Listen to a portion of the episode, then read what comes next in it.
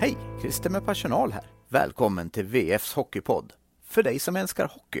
Det blir snabba puckar, heta nyheter och proffsig leverans. Ungefär som på ICA Maxis nätbutik på Bergvik. Här kommer VF Hockey, veckans FBK-lag, med din värd Johan Ekberg.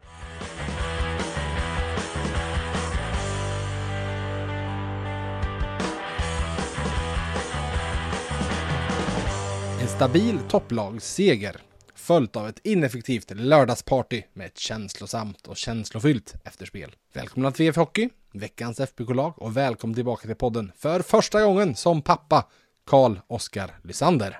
Tack så mycket. Har ditt liv vänts upp och ner?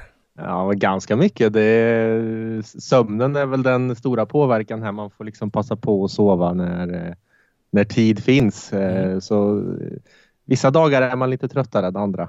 Mm. Men mm. vi säger från VF Hockeys sida stort grattis till pappaskapet. Eh, tack så mycket. Du, eh, en som inte är pappa, eh, men som har varit i väldigt mycket fokus senaste dygnet är ju utan tvekan Linus Johansson. Jag känner vi får gå in där direkt. Hur ser mm. du på att han stängdes av två matcher? Um, jag förstår. Du måste hans... inte ha samma åsikt som jag har. Jag har ju skrivit en krönika i ämnet. Du får gärna tycka att ja. Nej, men jag, om man börjar med liksom hela situationen där, alltså det är ju det är ju bara sekunder kvar av matchen egentligen. Det är ju det absolut sista som, som händer i princip där och det är klart att Joel Lundqvist vill, vill stoppa honom till, till varje pris. Jag menar det spelar ju ingen roll om, om de får en till utvisning. Sen så Nej finns det väl kanske en del synpunkter på hur han gjorde det och, och sådär att det kanske var mycket våld och sådär och det är klart att Linus reagerar i det läget när det är, redan är en extremt eh, het match. Men det är klart att du får ju inte kasta, kasta klubban. Eh, sen är det också det här, liksom, hade han fått hade han fått samma straff om, om klubban hade träffat, träffat Joel? Eh, tveksam till, till det. Eh, och sen vet jag heller inte om domaren verkligen, alltså domaren kastar sig ju lite in i den situationen och det finns ju heller inget uppsåt att träffa domaren med klubban. Det är väl det som, som för mig gör det liksom lite om det liksom inte finns något uppsåt så tycker jag inte att man kan, man kan liksom straffa så hårt. Jag menar det är ju en olyckshändelse. Sen samtidigt så tycker jag att han ska väl ha något form av straff för att han ändå kastar klubban. Mm. För, för så kan vi ju inte riktigt uh, ha det heller. Så det, jag köper att, att det blir ett straff men kanske inte riktigt eh, eh varför han straffas. Mm. Nej men det, det, är ju exakt det där jag i, i mångt och mycket har landat i. Och jag, jag skrev en krönika på ämnet där vad har hänt med sunt förnuft var i princip rubriken att alltså domaren är ju inte i vägen när Linus börjar och kasta klubban. Mm. När han släpper klubban, eh, då är domaren i vägen. Men det vet alla som någonsin har kastat någonting att det kan vara svårt att avbryta en kaströrelse. Eh, precis i slutet har man bestämt sig för att kasta någonting och gör kaströrelsen. Så, eh, så, så är det svårt. Jag säger så här, en, en, en liten ja, vad ska man säga, något jag har landat i eh, mer och mer, eh, även efter jag skrev krönikan, är det här. Han döms ju för physical abuse of officials. Mm. Det är ju det som är straffet liksom. Är det inte helt sinnessjukt att man bara får två matchers avstängning för att medvetet, eller för att ha kastat en klubba på en domare? Jo, det är det jag menar att det finns liksom inget uppsåt och kastar du Kastar du en klubba på domaren, ja då kanske vi pratar liksom fem matcher eller liksom ja, ännu mer. halva säsongen, tio ja. matcher liksom. Alltså, ja, precis. Det är ju kasta en klubba medvetet på en domare. Det är ju ja. bland det värre du kan göra liksom. Mm. Eh, så att på något sätt så, så säger disciplinnämnden att nej men det är ju inte riktigt medvetet. Nej men då kan ni ju inte döma för det. Det är det jag känner. Då, då får de ju snarare igenom... döma för att, de kast, att han kastar klubban ja, mot, mot Joel Lundqvist. Precis. uh, och det känns som att man har målat in sig i något hörn där man, där man mm. liksom säger emot sig själv, i, även i domen. Liksom. Men logiken i det här är ju att vi har ju sett en del eh, alltså liknande all... bestraffningar ja. här på slutet som det inte riktigt... Alltså logiken är att, att de... Det har liksom inte spelat någon roll om det har funnits något uppsåt, om, om domaren på något sätt eh, skadas eller, eller liksom träffas på något sätt av, av någonting så, så ska det straffas. Mm. Nej, jag är inte det minsta förvånad över straffet. Eh, det var Nej. jätteväntat att han skulle stängas av. Eh, på samma sätt som att det var jätteväntat att Victor Ejdsell skulle stängas av sett till dem tidigare. Eh, ja. Alltså, man kan hålla på och vrida och vända på med uppsåt och så vidare. De har ju tagit för sådana tacklingar senaste veckan. Så att det var ju, mm. ingen kunde ju bli särskilt förvånad över att han blev avstängd. Nej, men det är men... som du sa där med att måla in sig i ett hörn lite grann. Att om man helt plötsligt släpper, släpper det här så så finns det ju ingen logik och det har de ju också fått en del kritik för tidigare om säsonger att det ibland inte funnits någon, någon logik i, i bestraffningarna. Nej. Nej, eh, och jag tycker det är synd att man inte kan få gå mer på sunt förnuft eh, och gå mer på dialog, gå mer på, alltså jättegärna ge honom eh, alltså böter i straff för att han har kastat mm. klubban. Det tycker jag är mer rimligt än att han ska missa matcher på det. Mm. Eh, så sett, för att det var inte ett slag i ansiktet, det var ingen som blev skadad och så vidare. Eh, följden av handlingen ska ju också vägas in liksom. Mm. Eh, och det var, det var inte hans egen klubba han kastade heller, det tycker jag också är en faktor i det. Att han alltså, vrängt iväg sin egen klubba, då är det värre också. Eh, mot att det är ju som jag tror jag skrev, det här får du tillbaka din jävla klubba. Lite den känslan är det ju. Mm. så sett. Så ja, där är vi och två matcher avstängning på Linus Johansson, vilket ju var såklart jobbigt eh, överhuvudtaget, men givetvis än mer jobbigt med tanke på att Viktor Witzell både är avstängd och på landslag och så vidare. Och ja, vi tror väl kanske inte om att Henrik Björklund spelar redan på på lördag mot Luleå. En viktig formation där som splittras också för Färjestad. Ja, som, exakt. Som ju varit väldigt bra här eh, faktiskt. Ja, tycker jag i alla fall. ja exakt. Ja, där är vi. Uh, vi ska som sagt uh, sammanfatta veckan och den här har vi, gången har vi bett er lyssnare på Twitter och ställa frågor och det har varit så stort intresse så vi har tänkt att vi ska dra oss igenom veckans lag lite snabbare, lite högre tempo den här gången så att vi hinner svara på extra många frågor. Så vi börjar i mål. Vem har vi där? Mm, Dennis Hildeby som gjorde en, en bra match även om, som han själv sa i, i efter matchen, att han släpper en del returer som som man kanske inte var, var helt nöjd med, men viktigt för självförtroendet för, för Hildeby att få hålla en nolla. Sen kändes kanske inte Linköping jättespetsiga framåt, men, men det var en passande match och jag tycker faktiskt inte att Färjestad gjorde fel som, som ställde Tomkins i, i matchen efteråt. Det är ju liksom att man kanske ska ställa, om man har hållit nollan så ska han få chansen igen.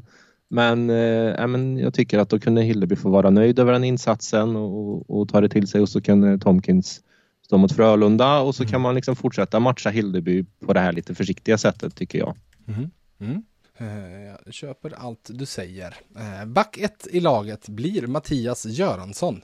Uh, han får väl säga personifierar Färjestads uppryckning i boxplay. Vi pratar ju om siffrorna som hur de dramatiskt har förbättrats senaste, senaste säsongshalvan. och Eh, Mattias Göransson är ju den spelare som spelar klart mest i boxplay för Färjestad. Eh, Även utan Adam Ginning som ju var ett radarpar med honom i spelformen där i slutspelet. Och nu jinxar jag ju också förstår jag, på lördag vet vi alla vad som händer. Men eh, nu har faktiskt Mattias Göransson varit på isen i 12 matcher i sträck utan ett eh, boxplaymål, eh, insläppt boxplaymål.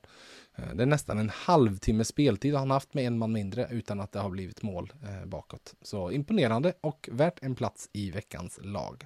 Vem har vi som andra back? Mm, August Thornberg som... Eh, Bobby Orr. Fram... ja, exakt.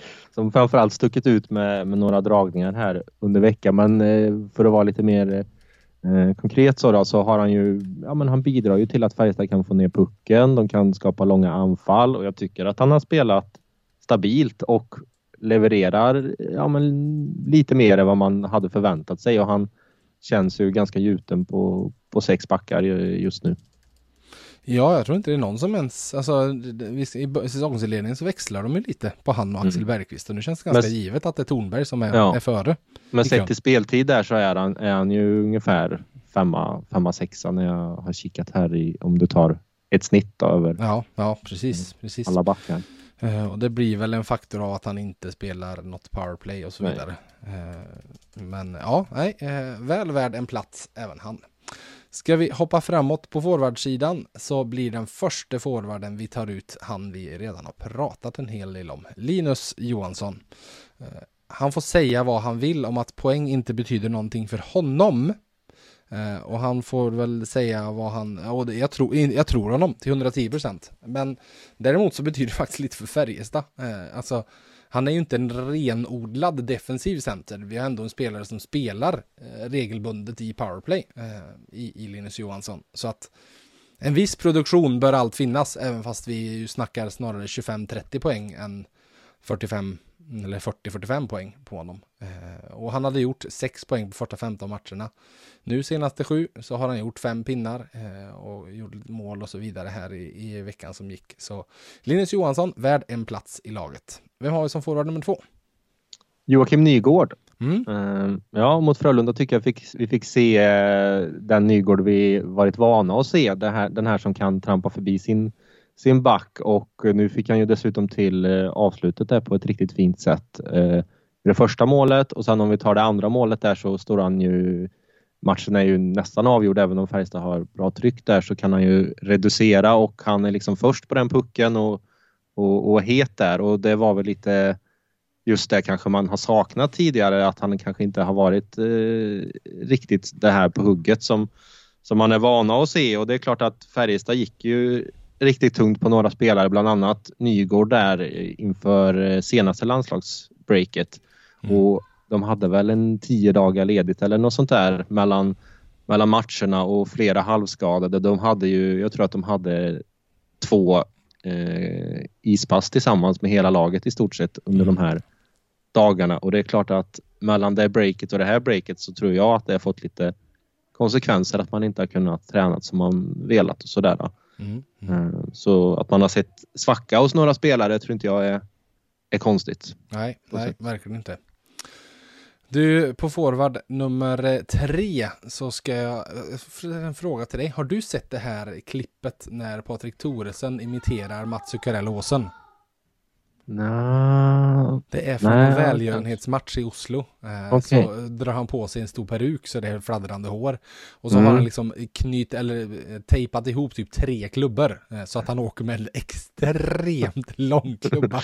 ja. För Zuccarello har ju en lång klubba liksom. Ja. För ja. sin längd en väldigt lång klubba. Jag, jag vet du hur många centimeter som skiljer i längd på Zuccarello och på Marcus Lillis Nilsson? Tio? Nej, är det mycket kanske? Två. Han är kortare. Ja. Två centimeter. Okay. Lillis är kortare, men det är två centimeter. Det är för övrigt mm. Lillis som är den eh, tredje och sista forwarden. För jag har lite teori. Alltså det måste ju skilja en och en halv decimeter på klubblängd på dem. Mm. Något sånt. Eh, och ibland när jag ser Lillis på isen så, eh, så jag, jag har eh, dragit likheten till Eh, när jag var liten så började jag åka, jag, när jag åkte skidor, eh, alpint alltså, så började jag i, när jag var kanske 8-9 år, åka snowblades. Tyckte det var otroligt kul, för det är så himla enkelt att åka med korta skidor. Mm. och fortsatte med det och fortsatte med det, så att jag höll på med det i så pass många år att när jag väl skulle börja åka lite vanliga alpinskidor igen så eh, hade jag väl, jag tyckte de kändes så enormt stora och långa och bängliga och krångliga och, och röra sig framåt med. Liksom. Eller röra sig framåt, svänga med, att få svidig med. Eh, lite fundering på om det finns någon liten sån här med Lillis och hans klubblängd, att han, han blev bekväm med den korta klubban för det var smidigt. Men mm. ibland funderar jag på hur mycket mer effektiv han skulle vara med en längre klubba. Eh, för att det är ju han, han har ju nackdel så ofta i att, eh, ja, men att han inte når, liksom. Att han inte mm. kan, kan eh, sträcka ut på samma sätt. För att den här klubban når ju nästan ingenstans. Den är ju så enormt kort, liksom. Eh, ta en decimeter till, en decimeter på varje sida när du sträcker ut klubban, liksom. Det är ganska mycket, eh, mm. så sett. Men jag fattar ju att han inte kan byta klubblängd, men det var bara en liten teori jag hade i huvudet. Eh, jag tycker dock han fortsätter att vara bra och duktig och viktig för Färjestad. Eh, även, när, även bortsett från powerplay, jag tycker han har en väldigt viktig roll i att, att få in eh, kontrollerade ingångar i offensiv zon. är han ju en av Färjestads bästa på.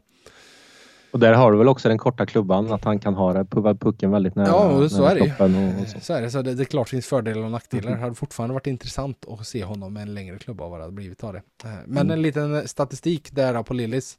Färjestad har gjort 16 powerplay-mål i höst. Han har själv gjort ett och han har spelat fram till 12 av de övriga 15. Så eh, det är anmärkningsvärt hur, hur mycket han eh, betyder där. Dock nu är han inne i en sån där period där han vägrar att skjuta igen. Han skjuter lite för lite. Jag satt med min sjuårige son och såg på Linköping-matchen. Och han plötsligt, den där tittar bara. Pappa, varför skjuter aldrig Lillis? Ja, jo, ja, mm, du har nog en poäng där. Eh, klart att han ska passa mest med den eh, spetsegenskapen han har i passningarna. Men lite, lite, lite fler skott så att det blir lite svårare att läsa honom tror jag hade varit bra mot vad det är just nu. Vad, eh, ska, ska vi hoppa framåt? Jag tänkte Mm. jag kan ta, ta ett eh, utropstecken innan Ja. du får gå på ett frågetecken. Eh, och jag sa att Färjestad gjort 16 powerplay-mål i höst. 16 är även den siffran som står för hur många poäng som Victor Ejdsell har gjort i höst. Och här har vi motparten. För noterbart är att alla Victor Ejdsells poäng i och med att straffar räknas på det här sättet har kommit med lika många spelare på banan. Även fast han ju då, ja det är ju för sig, det är ju lika många spelare på banan. Det är ju en målvakt och en forward eller en straffskytt. Eh, och det här, 16 poäng i spel med lika många spelare, eh, gör faktiskt att eh, Victor Rizell är riktigt långt upp i toppen i SHL i stort, sett till produktion i 5 mot 5 eller 4 mot 4 eller vad det nu må vara. Eh, 16 poäng hade han, Anton Lander toppar statistiken på 17, så han är strax därefter och skuggar. Så en, ett litet utropstecken på landslagsuttagne och avstängde Ejdsell.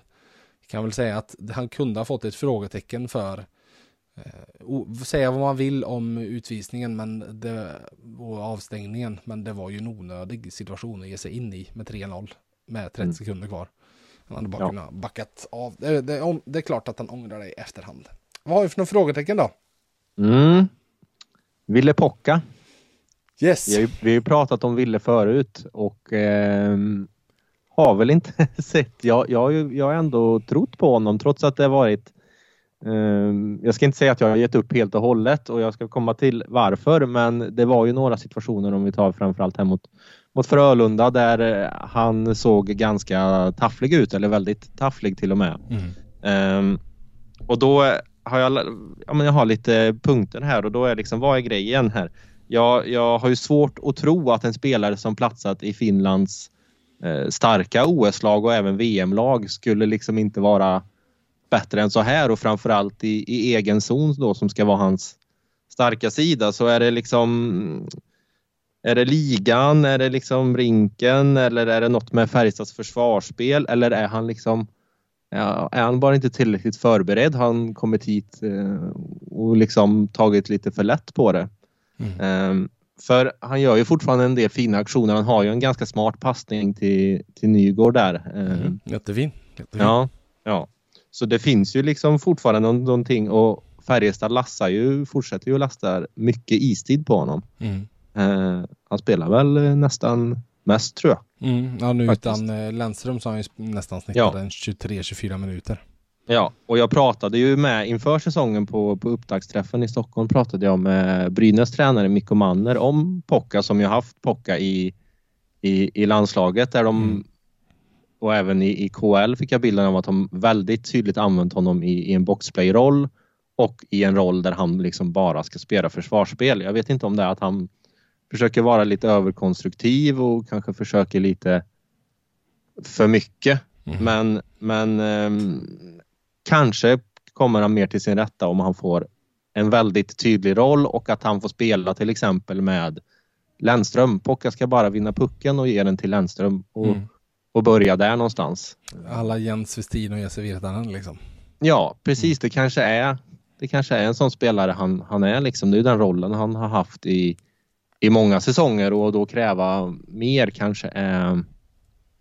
Ja, det, det, det kanske inte är, är mer än så. Mm.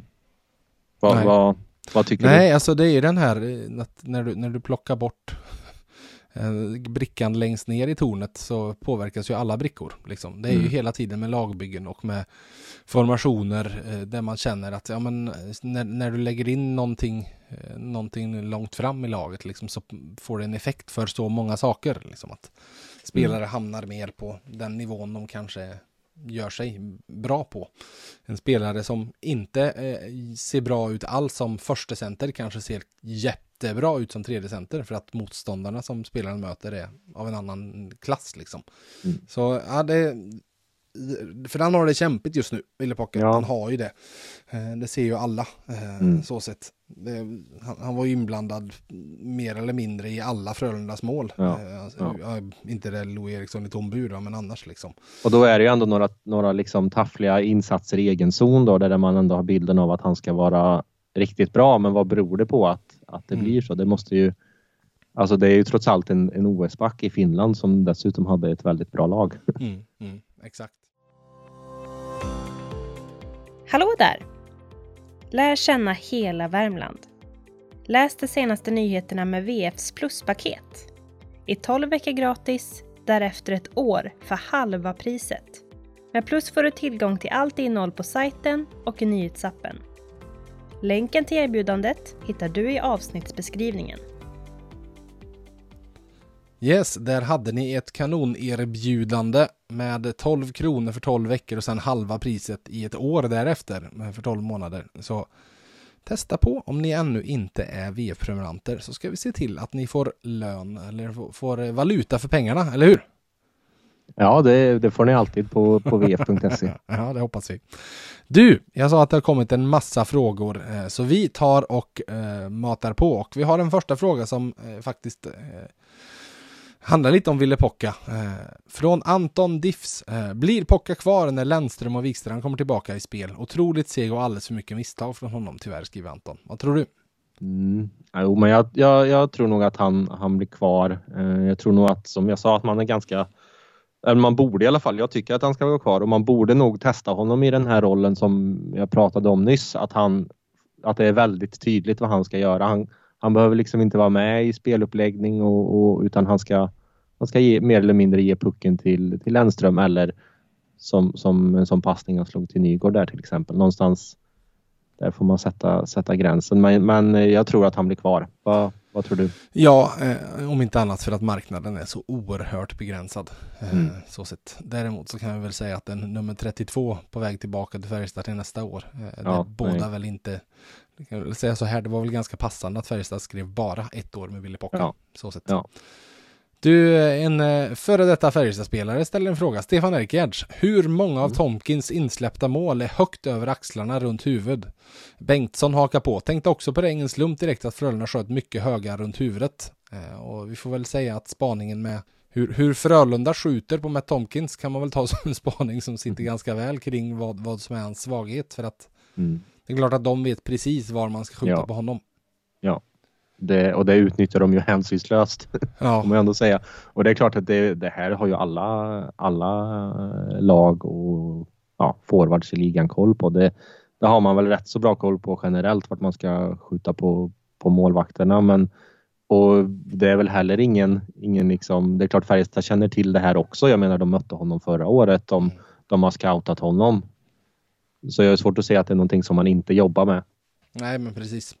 Och nu har han ju faktiskt eh, masken tillbaka. Jag har mm. inte skrivit det, men han är ju han är inte helt, han är, han, han dras fortfarande med sviterna från den, den ohyggligt otrevliga fallolyckan som, han, som inträffade här när han fick en skallfraktur. Eh, men han är i alla fall tillbaka delvis eh, och är på isen och är med runt matcher och så vidare. Så att kul och fint att se det. Nästa fråga, Stefan Meijer. En sammanställning av vilka som varit med i veckans lag flest gånger hade varit intressant att höra. Absolut Stefan, det ska du få. Kom det någon förra året? Ja, det blev kanske. lite Kanske. Eh, på målvaktssidan, så det här är ju det elfte veckans lag vi tar ut. Eh, så jag går inte igenom alla som har varit uttagna. Eh, men jag kan gå igenom de som varit uttagna mest vid det här läget. Och där har vi Matt Tonkin som varit uttagen åtta gånger. På backsidan så har vi Joel Nyström toppar backlistan med fem uttagningar. Sen är såväl Theodor Lennström som Ville Pocka och August Thornberg på fyra. Och vi kan väl säga att när Lennström väl börjar spela så kommer han flyga upp i toppen på den listan. Eh, på forwardsidan så har vi ett koppel av spelare som har varit uttagna fyra gånger. Per Åslund har fyra uttagningar, Joakim Nygård fyra, Linus Johansson fyra och Marcus Nilsson fyra. Eh, bakom dem skuggar Viktor Edsell och Henrik Björklund på tre. Och så är det ett gäng på två och några på ett. Jag törs säga att det är nog eh, ganska många fler uttagningar på, på Lilly som vi jämför med den här tidpunkten förra året. Jag tror han inte hade en enda vid den här tidpunkten i fjol. Det var Nej. något sånt. Eh, vi kan, ja, det är klart att vi ska ta fram de, den statistiken åt dig. Lillis blev uttagen förra säsongen första gången i veckans lag, nummer 10, så det var ungefär vid den här mm. Eh, tidpunkten som han fick sin första. så sett. Sen kan vi säga att han fick sin andra uttagning i vecka 19 så, mm. och 20. Så att eh, han vaknade till liv där inför slutspelet. Eh, så det var väl passande så sett. Vi tar nästa fråga som kommer från Jonas Jokinen. Jag har kollat mycket på Remy Ellie det senaste och jag tycker det känns som att han trillar extremt mycket. Är det någon skada som spökar eller har han alltid gjort det? Har också tyckt att han inte tacklar tillräckligt mycket men kan ju också vara, en för, vara förklaringen. Ja, det här har vi pratat om. Ja, det har vi faktiskt pratat om. Trillningar, för det, det är anmärkningsvärt. Det, det händer på träning också då och då. Nästan, eh, det känns, det känns, nästan varje träning känns det Ja. som att man ser honom. Och det är ju ofta när han liksom han åker i fart och så ser det ut som att han typ tappar skäret bara Ja. och, och ramlar. Eh, och vi vet ju att han har haft någon, någon skada, inte vad för skada men någon skada vet vi ju att han har haft. Och jag var på, se det var eh, efter förra landslagsbreaket, då vet jag att han hade haft någon skada och då vet jag också att han ramlade. Jag tror han ramlade till och med två gånger under träningen. Just det. Så um, kan ha med det att göra eller så vet jag inte om han har någon speciell eh, skena som gör att det blir liksom li lite lättare att ramla. Vad- Mm. Jag är inte expert på skridskoområdet. Nej, det, det, jag tror inte jag och du ska sitta och diskutera skridskor här nu några Nej. minuter. Kan jag säga med tacklingar så är han faktiskt tvåa i Färjestad se- senaste tio matcherna. Ja. Eh, Men Färjestad tacklar å andra sidan ganska lite den här säsongen mot vad de gjorde, gjorde i fjol. Så ja, eh, vi, vi får kolla upp det där med Ellie, vad det handlar om. Eh, nästa fråga. Daniel Stålhammar har hört ordet julljumske för äldre spelare som fick extra ont runt jul för att, kunna, eh, för att på så sätt kunna slippa extra träning kring julens uppehåll. Är det en avstängning kring jul, den nya julljumsken? Vad säger du? Ja, i Färjestad verkar ju köra på det. Vi kan väl säga alla fall. dock så, eh, blir man avstängd så får man ju bara träna hårdare. Så att Ja, du, man det, det slipper blir ju inte undan någonting. Nej, Eh, Annars är det ju en klassiker i idrottssammanhang. Jag vet eh, André Jernberg i, när han spelade var lagkapten i Karls United så bara blev så att han råkade bli avstängd innan Umeå borta. Ja, det är jobb, märkligt alltså. Det där med gula kort och så vidare. Dock, det är ju, för vi tar, tar det där dock, eh, totalt sett så är ju det någonting fotbollslag ganska ofta pratar om. Att man, tar, man försöker planera lite med avstängningar ibland. Att dra Ja. på sig ett gult kort för att man vill inte missa någon viktig match. Det är bättre att missa någon annan och så vidare. Nästa fråga. Eda Hedin. Det ryktas om att Daniel Wiksten inte kommer få förlängt och ska till Örebro. Stämmer det? det ryktas om det. Ja, det är väl du som har lanserat någon Har lanserat teori, teorin om att jag inte tror att han blir kvar. Ja, precis. Och Örebro-rykte fanns det ju ett eh, kring Ja. Daniel Wiksten förra sommaren. Som Ja, eh, och det är väl inte helt, helt ologiskt. De jag tror hans sambo kommer från Örebro. eh, Ja, de är väl lite knutna till, till Örebro och sådär. Och det är klart att ska Färjestad förändra någonting och, och göra någonting högt upp i laget så är ju Viksten en av dem som man skulle kunna ja, bryta med helt enkelt. Ja, han är det. Ja, Han fyller 34 snart och så vidare. Mm. Eh, Så jag tror inte det är allt. Jag pratade lite med Rickard Wallin, inte om, om Daniel Wiksten specifikt, men om att Färjestad börjar bli ganska ålderstiget framåt. Mm. eh, Så sett. Det är ju inte många som är, det är ju Viksten och Per Åslund som är riktigt gamla om vi säger så. Men det är många runt 30. till Exakt, många 28, 29, 30 Mm. där. Där är det ju nästan allihop. Eh, Så Mm. eh, Wallin var inne på att det är viktigt att ha en eh, mix i lag eh, sett till ja, men spelare som är på väg framåt och så vidare. Eh, Och eh, lite av den anledningen så tror jag att jag tror det är klokt att inte Ingenting ont om Daniel Wiksten men så mycket med, baserat på läget totalt. Eh, klokt, eller så, så tror jag inte han blir kvar av den anledningen. Och han, du har ju också varit inne på det att han, han spelar faktiskt inte jättemycket. Jag kollade, kommer inte ihåg om det var, det var en match nyligen. Han var liksom nästan nere på Karl Jakobsson istid Mm, eh, i den matchen. Ja. Nästa fråga. Hua. Känns eh, som att så fort Färjestad plockar målvakten släpper de in mål. Men plockar motståndaren målvakten känns det som att de oftast gör mål. Finns det någon statistik på det? Mm, du Hua, det gör det. Färjestad har gjort ett mål i tom bur den här säsongen. De har släppt in sju stycken i tom bur. Så där har du ju svart på vitt. Eh, tillsammans med HV och Malmö så är man de som har gjort minst antal mål i tom bur och det är bara Brynäs som har släppt in fler. Så magkänslan stämde eh, och det är ju såklart att den lite, ja men ta Timrå-matchen där de har möjlighet att döda och sätta ett 3-1 mål och säkra tre poäng. Nu blev det två poäng ändå, men eh, ja, det, det, är, det är viktigt att ta de där lägena. Nästa fråga kommer från Niklas Örn. Vad tycker ni om målvaktssituationen? Vem är första målvakt? Tycker nämligen att man har bytt målvakt fram och tillbaka alldeles för mycket. Vad säger du där? Mm, Vi var lite inne på det i början av podden här men eh, det, det är väl ändå Tomkins som är eh, min eh, etta i alla fall och så tror jag Färjestad också ser det. Annars, annars hade man låtit Hildeby stå mot Frölunda också. Det, det är jag ganska säker på.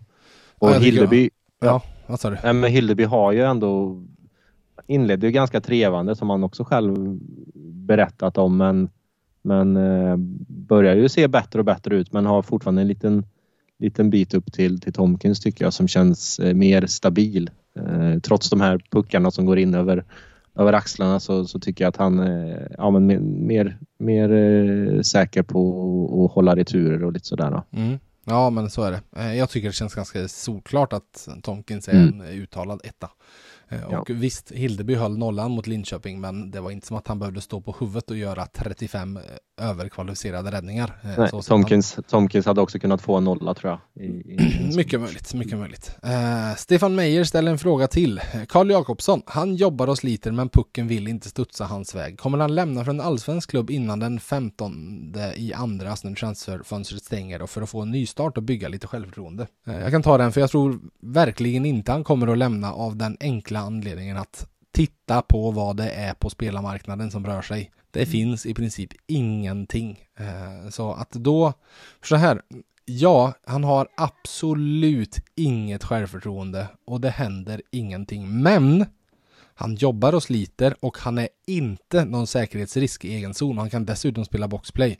Ja. Så eh, med tanke på vad, hur spelarmarknaden ser ut så tycker jag det hade varit idioti av Färjestad att släppa honom under säsong. Utan ha kvar honom. Han, kanske, han kommer säkert, säkerligen bli 13 forward eller 14 forward nu när, när fall alla kommer tillbaka här runt jul från avstängningar och sjukdom och ska, skador. Eh, Men att släppa honom däremot, nej, nej det tycker jag har varit eh, jätte, jättedumt. Eh, Anton Svan ställer en fråga som du ska svara på Lyset. Göransson versus Lindroth, vilken av dessa herrar hade ni förlängt med? Med tanke på att Nygren ser ut att komma in nästa säsong, en fullt frisk Wikstrand och en förhoppningsvis eh, fortsättning på Lennström i den grönvita dräkten. Gillar det jag ser av Göransson, säger Anton Svan. Vad säger du? Ja, då hamnar vi ju lite grann i eh, hur mycket ja, men prislapp helt enkelt avgör ju enormt mycket. Mm. Eh, och det är klart att Linderoth har varit bra och det är klart att eh, hans, eh, hans agent har eh, meddelat andra klubbar att han inte har något kontrakt nästa säsong och, och andra klubbar har såklart sett eh, hur bra han har funkat i Färjestad. Ehm, och är det så att Lindroth skulle bli för dyr, då tycker jag det känns solklart med Göransson. Inte minst eh, den här statistiken som du lyfte fram nyss. Att det är en väldigt duktig boxplay-spelare och hur stor eh, roll skulle Lindroth och, och Göransson ha i nästa års Mm. eh, lagbygge också? Är det, är det liksom, ser man dem i en, i en mindre roll som någonstans femma, sexa och inte minst med hur Tornberg har spelat så, så ska man nog gå på den lite billigare backen. Eh, känner jag. Ja, ja jag, alltså, för det, jag skrev det i en eh, krönika här nyligen att eh, med Lindroth, ni, ni alla som lyssnar på podden vet att jag gillar honom och tycker han är duktig. Eh, Men Mm. han har ju varit liksom 3 plus. Ja. 2 till 3 plus, det är ju det han har varit. Vi snackar ju inte någon 4-5 plus spelare. Så om möjligheten finns att förlänga och det är till en typ liknande peng som i år, liksom. Absolut. Eh, och lite samma med Göransson. Båda är ju urtypen av spelare som du inte ska överbetala för. Det visar väl om inte annat till exempel August Thornberg. Eh, Mm. Att du kan hitta en så stabil back i, eh, i allsvenskan för låga pengar. Så ja, men, kanske ska, ska vara lite kaxig där, Rickard Wallin, och säga ja, men här har jag ett kontrakt. Eh, jag, vi, vi känner oss bekväma med det här för både Göransson och Lindroth. Den av er som skriver på först får det. Den andra kommer inte ha något jobb här. Mm. Så att, vända på, vända på Jag, steken. jag har ett namn som man skulle kunna vifta med och Ja. säga ja, men då tar vi in den här. Johan Ivarsson. Ja, just det. Ja, exakt. Vad jag har förstått så har han gjort det väldigt bra i Södertälje till exempel. Ja, där har vi sannerligen fysik i han också. Mm. Mm. Tacklingskungen. Ja. Eh, sista frågan kommer från David Hedberg. Vad tror ni om sannolikheten att Rydahl och Delaros återvänder nästa säsong? Och finns det möjlighet att Jakob kommer redan den här säsongen med tanke på hur det går för honom? Eh, jag säger, fall vi, fall vi tar till nästa, nästa säsong. Eh, Gustav Rydahl, han kämpar på borta i Hartford Wolfpack i eh, New York Rangers farmarlag. Vi kan väl säga att det blir inte jättemånga poäng. Eh, och det kanske hade behövt bli, vara lite mer produktion på AHL-nivå för att få chansen i NHL. Det är fem poäng på 16 matcher och han har spelat nu en, två, tre, fyra, fem, sex, sju, åtta matcher i rad utan att göra poäng. Mm. Så mm, och det som väl är lite oroväckande för honom i det här läget är att Rangers går ju inte jättebra. Eh, och man har framförallt pratat om att de har problem med bredden i laget i år. Ehm, då är det ju lite jobbigt att han ändå inte får chansen eh, trots det. Eh, men... Någon chans under säsongen borde han väl få? Eller vad tror du? Ja, jag tycker ju det känns rimligt med tanke på att han ändå skrivit envägskontrakt. Men mm. Fortsätter det så här och alltså han är i AHL och det är en modest produktion där och han får ingen NHL-chans. Jag har väldigt svårt att se att han ska erbjudas ett envägskontrakt av varken Nej. New York eller någon annan klubb. Uh, och då är det ju klart att då ligger Färjestad väldigt, väldigt, väldigt nära till hands. Uh, så mm. sett på ett, uh, jag skulle tro, femårskontrakt. Ja. Han skulle vända hem. Något sånt. Ja, ja det, det, kan jag tänka mig att han... Han fyller 29 nästa höst så att det kanske är ett sätt att ge honom trygghet resten av karriären och kanske då få ner få ner lönenivån någon, någon 10 000 kronors mm. hack för, för att få in honom. Jakob Delaros samma sak där, alltså hade det funnits massa spelare på marknaden, då kanske det hade, alltså jag har ingen aning om hur de, hur de tycker och tänker. Alltså han producerar ju nästan ingenting nere i Schweiz. Men, Ett eh, snyggt mål nu gjorde han här ja, i... Det. Ja, det gjorde han. Ja. Det ska han ha. Eh, men återigen, det har vi varit inne på, de har ju inte värvat honom för produktion. Gjorde de Nej. det så har de ju, ja, då, då, får man inte hålla på och värva spelare för man har så dålig koll liksom. Mm. Han har ju enorma styrkor i annat, annat del av spelet. Men vi ser ju hur schweiziska klubbar fyller på en del eh, och jag tror ju, det, det pratas ju snarare om att de flesta nu där nere håller på och försöker mata på så att de sitter på en sju importer på de sex platserna. Eh, det är ju många som redan när det var fyra importplatser gärna hade fem och snurra runt på dem. Eh, då blev det ju lite känsligt ibland för att ja, men du behövde bänka bra spelare i vissa för att uh, snurra runt så att alla, alla, ingen blev sittande för länge. Det där blir ett mindre problem när du har sex platser att snurra runt på. Uh, alltså, mm. säg att du skulle stå, skulle stå över var sjätte match. Ja, det är ju ingen fara. Liksom. mycket, mycket handlar väl om hur, hur man trivs där man bor och så vidare. Ja, och ja, må, många, många trivs ju bra i, i Schweiz så det skulle väl eh, möjligen tala för eh, en fortsättning då. Men, men, eh. Ja, exakt, exakt. Och så finns ju även den här skattegrejen också, att man måste ha varit ute ur landet visst antal, mm. det är väl sex månader för att inte behöva skatta hemma också. Så, Sen har väl Delaros tjänat sina pengar i, i NHL, så jag vet inte om det skulle vara en pengafråga för honom, men Nej, mm. visst, visst. Men det är väl fortfarande tråkigt att åka på dubbelbeskattning. Det tror ja. jag inte många är så sugna på. Nej. Och får ta fram det nu. Jag sådana en, enorma summor är det inte. Ja, visst. 4,4 miljoner mm. dollar före skatt. Eh, så eh, han, han, har väl några miljoner på banken får vi hoppas. För han inte har bränt allt på paddelhallen i Arvika. Eh, men ja, nej det. Jag, jag, jag, tror inte han kommer komma hem under säsongen. Nej, nej. Det ska bli spännande nej. att se vad som händer. Händer inför nästa. Mm.